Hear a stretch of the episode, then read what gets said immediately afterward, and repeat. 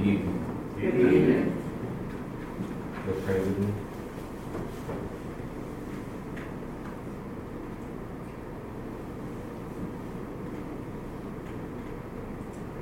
Lord, we remember those in Wisconsin. Remember those who are less fortunate than us during this time. The hungry, the grieving, the addict, the lonely ones. We are so blessed to be here.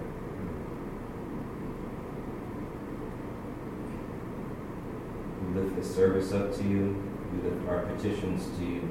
And may the words of my mouth and the meditation of my heart be acceptable in your sight, O Lord, my rock and my redeemer.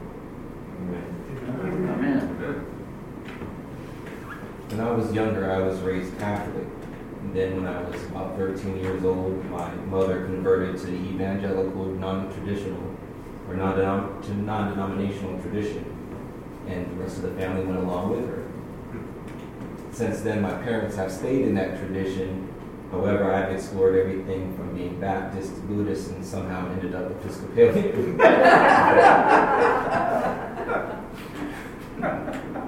About two weeks ago, I was visiting my parents down in Prince George County, and my mom has been inviting me to her church, which I refused to go to. One of the reasons was because during COVID, they made social distancing and mask wearing uh, optional but not mandatory. However, I decided that I would visit this time, even though I knew that the political and social views that this church has does not align with my own. The church is adjacent to a movie theater. Inside, it's filled with hundreds of people. It's a mega church. There was a kid zone where kids were going down slides, and there were literally swing sets inside the church, not in the sanctuary, but outside of it.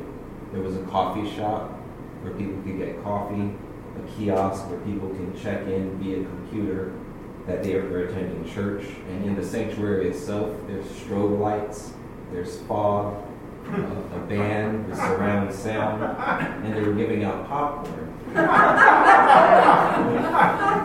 That movie though. So at, at the popcorn, I was like, this is going to be a little too much.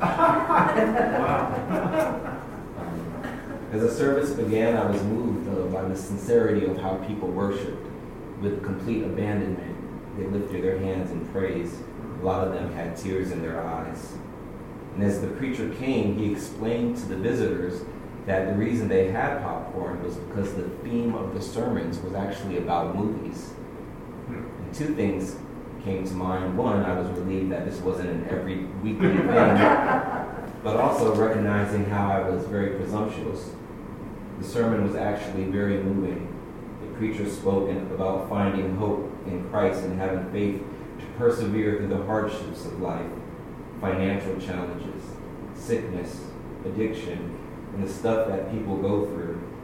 Then, towards the end of the service, he asked all the veterans, my father being one of them, to stand up. This was around the time of Veterans Day. And they honored them and prayed for them. I must say that I enjoyed the service. I might go back again. But one of the glaring takeaways from this experience is how judgmental I was towards them initially. Undoubtedly, these are people who do not vote the same way I vote. The preachers did not go to a fancy seminary like myself. Instead, they attended Bible colleges. Their theology is a bit too simplistic and literal for me.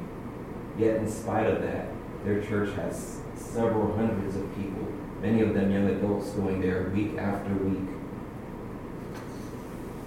I realized in some way that I had become like Eli in the scripture that was read by Victoria.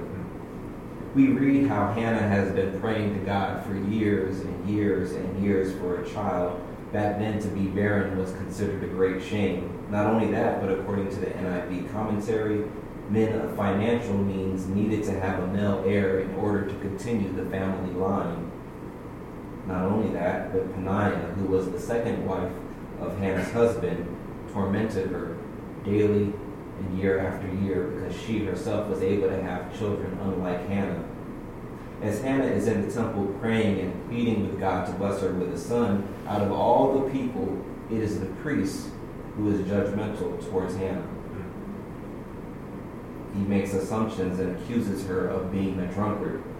because he sees her talking to herself. Specifically, he says, How long will you make a drunken spectacle of yourself? Put away your wine. Perhaps Eli was accusatory of Hannah because he wasn't accustomed to seeing women in the temple. Perhaps Hannah was praying in a manner that Eli wasn't accustomed to. Back then, prayers were more audible and ritualistic. Yet Hannah was not praying a prayer of custom, she was praying a prayer of desperation. And when Hannah told Eli she wasn't drunk, rather that she was pouring out her heart before the Lord, the Bible says Eli responds with a blessing Go in peace. May the God of Israel grant you what you have asked of him. So we see that Eli has a change of heart. He could have got upset at her, he could have sent her away, yet he chose specifically to bless her. And the Bible does not tell us why he chose to bless her. However, if we read a couple more chapters, we'll begin to see a little bit more about Eli. Eli has two sons. Both, of them are priests, and both of them are corrupt. They are stealing from the temple. So we see that Eli has his own issues in his home, much like Hannah has her own issues in her home. And perhaps that's where we can find some common ground with people who are different from us. My parents' church is located on the border of Prince George County in the city of Hopewell in the Tri City area. Over the years, a combination of industries that left the area, joblessness, environmental waste, and crime has plagued the city. Because of the rise in opioid addiction, they have started calling Hopewell Dope Well. Many of these peoples are just trying to make ends meet, living check to check. Like Hannah, they need a God who hears their cries and answers their prayers. They're not really interested in ritual. America is still very much a divided country. I believe the last elections we saw earlier this month show us just how divided we truly are. And the reality is, we're not going to agree on many issues, whether it's abortion, what's taught in the classroom, whether to get vaccinated or not get vaccinated. But if we go past these issues that politicians and the media often use to divide us, we'll find out that we have more in common with our citizens, our fellow citizens, and our neighbors than we don't. Hannah may have prayed quietly with deep feeling, while Eli prays in the order of a priest. Nevertheless, both of them have issues in the home.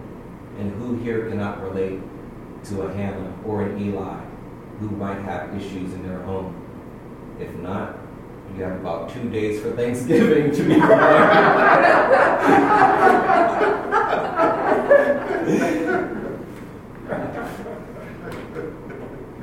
As someone who has struggled with addiction, I know what it's like to pray over and over and over and over again. Or perhaps you or a loved one might be sick, or the outcome of your prayer is not what you expected. Perhaps it's a wayward child or grandchild, a rocky marriage or relationship, or a difficult time financially. Whatever it is, it can be summed up with life. As Buddha said, in life we will suffer. In this story, we read how Hannah's prayers are answered and she's blessed with a child. However, I would venture to say that there's some folks in here that know what it's like to pray and not have our prayers answered, or still waiting for an answer to our prayers, or wishing that a prayer wasn't answered because it didn't turn out the way we thought it would turn out when it was answered. Wherever you find yourself in that equation, let us pray that we can have the perseverance of Hannah not only her perseverance, but her humility. And that type of humility can only come about by being broken and by being desperate for God. And if things are going well, like Eli, especially during this Thanksgiving, us pray that when we come into family members or friends or neighbors who have a point of view that's different from ours, that we won't assume that our religious or political beliefs are superior to others, but rather realize that the people in our lives that are most often the angriest are often the ones most in need of love. Will we step up to be those who will be humble enough, caring enough, and kind enough to show them that love, especially during this holiday season. Amen. Amen. Amen.